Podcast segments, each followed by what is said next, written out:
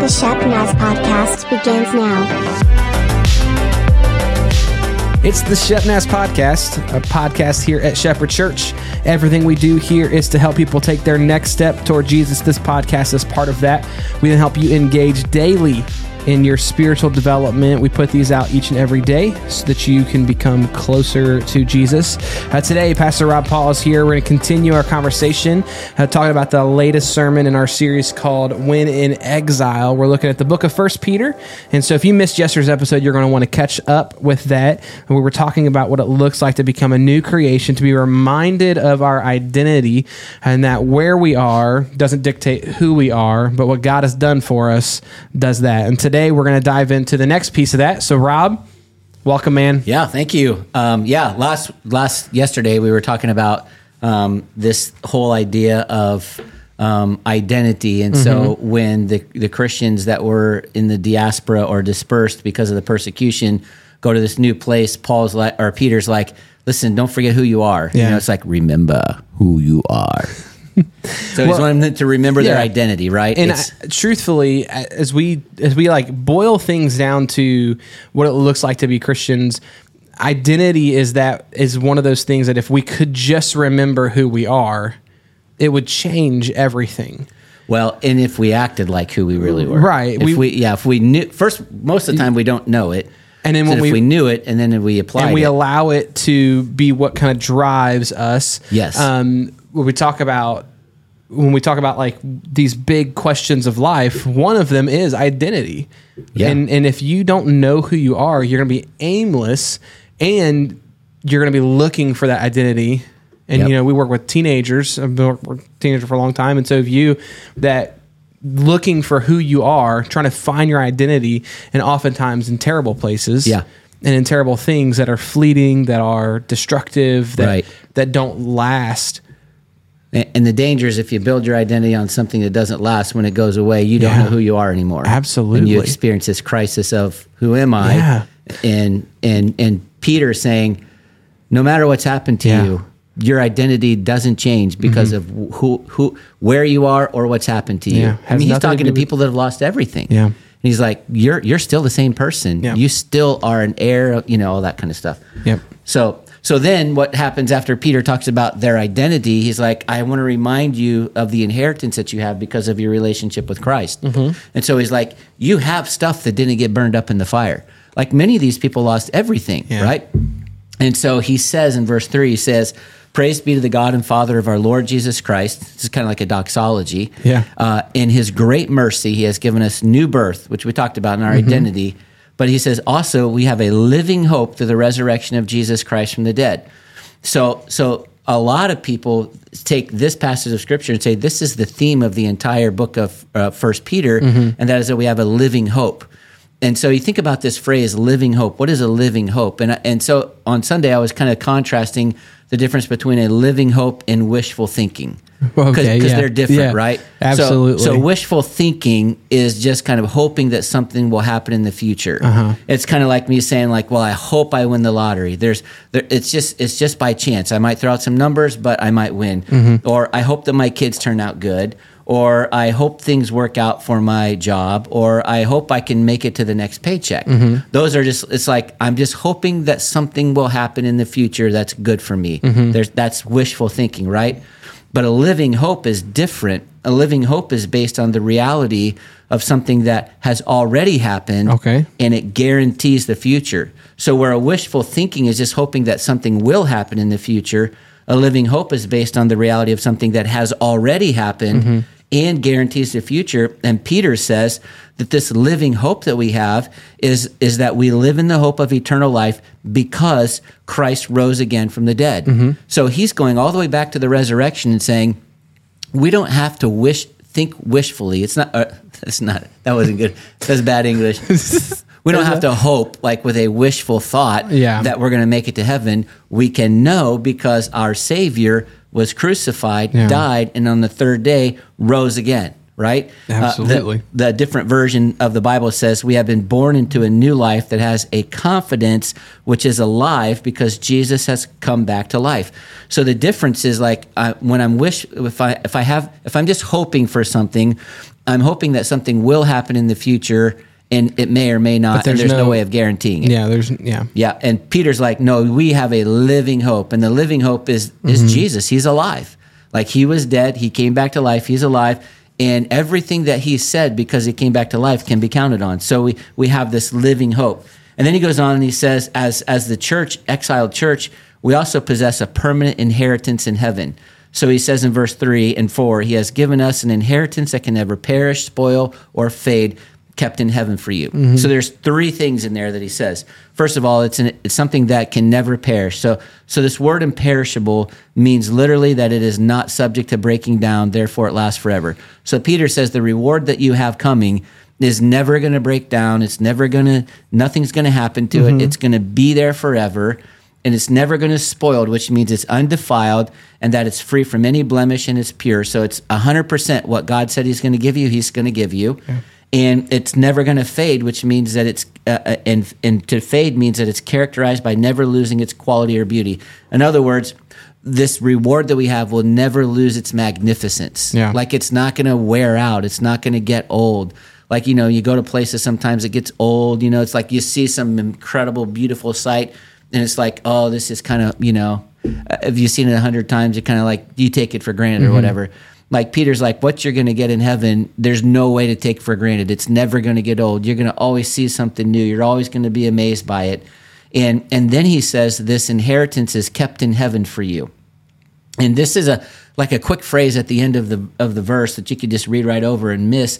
But the the word this whole phrase kept in heaven for you um, means that that the inheritance is guarded for you in heaven. It's Yeah. like the Greek word is like reserved, which and, here's you know I sometimes I talk about how the grammar matters. Um, this is one of those things where the Greek grammar matters. This word um, kept is a perfect passive participle. I wish my English teacher could hear me perfect passive participle, but it means that it's already there and it's being actively watched over and guarded. So, in other words, Jesus isn't working on your mm-hmm, reward; mm-hmm. it's there now. Yep. and it's and it's and then no one can come and steal it because it's being actively guarded. Mm-hmm. Guarded. It's it's not only is it imperishable or, and pure and unfading, it is secure. Yeah. Right. Like Jesus, is like no one's going to take your reward. And this is an important thing to say to people who just I, lost. I was just gonna say Yeah. that. Yeah, they just lost everything. Yes. They're in they're in exile. They don't have a home. Right. They're basically wandering around Yep. and do not have the things that they thought that they would pass on to their families Yeah. is gone. Yeah. All during the season of Lent, we are reading through the Gospels as we draw closer to Easter. We invite you to join us. Download the ShepNaz mobile app from your app store or go to shepnaz.org forward slash Lent. There you will find links to scripture for each day with a few breaks along the way in case you need to catch up. They got nothing. And they th- it can go away in a blink of an eye. They found out yeah. and what Peter's saying, but you have to understand what what is ha- what God has for you. Yeah. will not fade. Yes. He's guarding it, and it's already there. Yep. I, that's that's got to be good news to people, Yeah. right? I mean, when you've lost everything, that's good news. Here's the other thing that I think is interesting. I think Peter might have been thinking about something that Jesus said when he said these things. Um, because on the Sermon on the Mount, Jesus said this. He said, Do not store up for yourself treasures on earth where moth and rust destroy mm-hmm. and where thieves break in and steal. Uh, and if Jesus was talking to these guys, he might have said, Where fire destroys, mm-hmm. right? Um, but store up for yourself treasures in heaven where moth and rust do not destroy, where thieves do not break in and steal. For where your treasure is, there your heart will be also. So Peter was there when Yeah, I Jesus was preached say, he that. was eyewitness. Yeah. Mhm. So he, you know, I don't if if he, I don't know if he took notes. Being Peter, he probably didn't, but it apparently stuck in his brain, right? Yeah. That Jesus said this, and he's passing this same piece of information on to the um, the believers in in uh, in exile here. Um, and so this was this was a really good piece of news as well for them. Mm-hmm. Um, and then the other thing is that the exiled church possesses a divine protection. So, so this is really kind of an extension of the last thing. So Peter's like, your reward is in heaven. Mm-hmm. He's it's it's not on order. It's not on back order. Mm-hmm. It's already there. It's being guarded for you. It's secure. It's never going to go away. And then he goes, and by the way, God is protecting your salvation too. Mm-hmm. So he says in verse 5 and through your faith, God is protecting you by his power until you receive this salvation, which is ready to be revealed on the last day for all to see. And what I think here is that Peter's not saying that that they can never lose their salvation, right? I don't think that Peter's saying that. I believe that what he's communicating here is that there is no way that anyone or anything or any power mm-hmm. can ever steal their salvation. Like he's not saying you can't lose it because I think Peter has talked before. You can fail. You can walk away from it. You can you can give up on it, right? But if you don't give up on it and you keep pressing in, no one can steal it from you. No one can take it from you. And it reminds me of the lyrics to that great hymn uh, in Christ Alone, where one of the lines says, "No power of hell, no scheme of man can ever pluck me from His hand." right? Like Peter's saying is like there's a level of protection for you that if you want to h- hang on to this relationship with God, it'll never go away. No one can ever take it away. And it also makes me think that Peter really listened well when he was around because Paul said something similar to this. So in the book of Romans, uh, it says in Romans chapter 8, Paul was talking about these things and how there's nothing that could ever be could take our relationship with God. And here's what's interesting is that Paul wrote the letter to the Romans 8 years before Peter wrote this letter. So Peter probably read this in the letter that that Paul wrote to the Romans, right? Uh, because we know he's in Rome anyway and he, and and he says, "Can anything ever separate us from Christ's love? Doesn't mean He no longer loves us if we have trouble or calamity or are persecuted or hungry or destitute or in danger or threatened with death. That that's the life those guys are living. Yeah. That's exactly it." And he says, as Scripture says, "For your sake, we are killed every day. We are being slaughtered like sheep." But no, despite all these things, overwhelming victory is hmm. ours through Christ who loved us. And I am convinced that nothing can ever separate us from God's love, neither death nor life, neither angels nor demons, neither our fears for today nor our worries about tomorrow. Not even the powers of hell can separate us from God's love. No power in the sky above or in the earth below. Indeed, nothing in all creation will ever be able to separate us from the love of God that is revealed in Christ Jesus our Lord. So Peter's like, if you don't want to give up your relationship with God, there's nothing that can take your relationship hmm. with God away. He's protecting it. He's providing for you. Um, and then he says, just hold on, right? So this is good news. Again, because they've lost everything. So a couple more things. Um, uh, thinking we can get through this one before we have to wrap up our time today. But it says, uh, as the exiled church, Peter goes on and he says, you possess a developing faith. So in verse six, he says this. So be truly glad.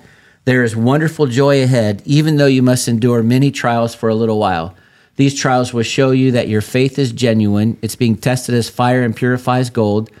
Uh, and though, though your faith is more precious than mere gold, so when your faith remains strong through many trials, it will bring you much praise and glory and honor on the day when Jesus Christ is revealed to the whole world. So, what Peter is basically saying is that, listen, you have a faith that is so important that God is allowing the trials that you experience to refine you and mature you. I mean, that's that's a message they needed to hear as well because they're going through trials. And Peter's like, these trials are not for nothing. They're God's using them, right? And and we always know that that trials are a part of God's plan to help us grow.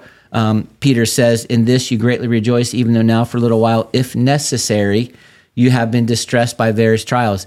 And so it's like what we're we know is that this phrase "if necessary" indicates that there are times in our life where God may cause or allow a trial to come into our life because they're useful for Him to use to teach us things about our faith Yeah. right? And so God uses these trials, um, and He brings us some. And, and the other thing is that Peter recognizes is that these trials often bring suffering. And I think what he's doing is he's validating what they're going through. He's not saying like, guys, just suck it up, get over I was it. gonna say, don't. It- It's, not. yeah. It's not buck up. It's Right. not. he's not giving them a positive thinking thing. He's No, like, hey, like- you've lost everything. Yeah. I get it. You're suffering. You're going through it. He's not making light of it. Mm-hmm. Um, but but what he says is that what God can do with these trials is help us to mature, and our maturity is more important to God than our comfort. Mm-hmm. Like that's that's a hard lesson to hear. I would even say it again. Our spiritual maturity is more important to God than our comfort. Yeah. Like to us, comfort is pretty important. We want to be comfortable. Mm-hmm. But God's like, if I got to make you uncomfortable to grow you and to teach you something, I'm not above it. Mm-hmm. and, he, and I'm sure everybody listening could raise their hand and say, yeah, that I found that to be true Mm-hmm. in my life. And Peter talks about how these trials come in a variety of experiences and how they're they're really for a limited amount of time. But the last thing I want to say before we wrap up today is that that uh, Peter says that these these fire, these trials purify our faith. Yeah. So verse 7 he says the purpose of these troubles is to test your faith as fire tests how genuine gold is. Yeah. Your faith is more precious than gold, and by passing the test, it gives praise, glory, and honor to God. This will happen when Jesus Christ appears again. So, what Peter's referring to is a process that a goldsmith would go through to purify a piece of gold. So, he receives this piece of gold, and typically, when gold was mined out of the earth, it had impurities in it. And so, he had to get rid of these impurities. And to, the typical way of doing this was uh, fire. It was the only way back then. They use some chemicals now, but then it was fire. And, and I was doing some research on this. And in order to melt gold, this is interesting. The, uh, so that the impurities could be burned up, the fire has to reach 1,000 degrees Celsius. I don't even know what that is in Fahrenheit. A lot. It's a be it's hot. super hot, hot. Mm-hmm. right? I mean, it's like you know, wow, that's really hot. And what happens is the gold gets put in a crucible and it goes into the fire, and then it melts. And as it melts, all of the things that are impurities rise to the top. Um, because the gold is the heaviest and the impurities rise to the top. And then the goldsmith skims off what they call the dross or the impurities until, and he just goes to this until there's no more impurities that are showing up. And in in the East, it says that the, the goldsmith would keep the gold in the fire until he could see his face reflected in the gold. That's when he would know that the impurities had been mm-hmm. removed. And that's like an amazing. I think that Peter's thinking of that process as he's using this because that's really the way it is with the Lord, right? Mm-hmm. Like he keeps us in the fire until we can reflect the glory and the beauty of Jesus in our life. That's and good. so he puts the pressure on us. He puts us in these trials and, and uses trials that maybe come our way. And what he's trying to do is get the impurities out of our life, the things Mm-hmm. that aren't that aren't that, that aren't pleasing to him, that don't honor him and don't glorify him. And trials bring those to the top in our to, in, in our life, right? Mm-hmm. They bring them to the surface. And then God says, let's deal with that. And we, he skims it off. We confess it as sin, whatever. We deal with that. And then when all those impurities are gone, our life reflects the life of Jesus. And just like this. And and so it's a it's a good process. It's not a fun process. It's a painful process. It's partly what God was doing with these these believers uh, in, in that Peter's writing to. And Peter's like, don't don't um, be mad or angry about this. God's using it to make you the person He wants you to be. And and James, who is the half brother of Jesus, um, who incidentally was martyred two years before Peter wrote this letter, wrote in his letter uh, something very similar. He says we should consider it pure joy when we face trials of many Yeah. kinds, because we know that the testing of our faith develops perseverance. Perseverance must finish its work so that you may be mature and complete, not lacking anything. Mm-hmm. And when we're not lacking anything, we reflect the life of Christ. Yeah. And so, yeah, there's a lot. There's a lot in there uh, that Peter's talking about, and it's it's you know it's deep. Mm-hmm. I mean, it's like we're just digging into this stuff. I'm like, man, you could talk about some of this stuff for, Right. You know, you could preach a whole series on just that. We're seven verses, Seven verses in. seven verses. Yeah, yeah. Then we're gonna go to twelve. Yeah.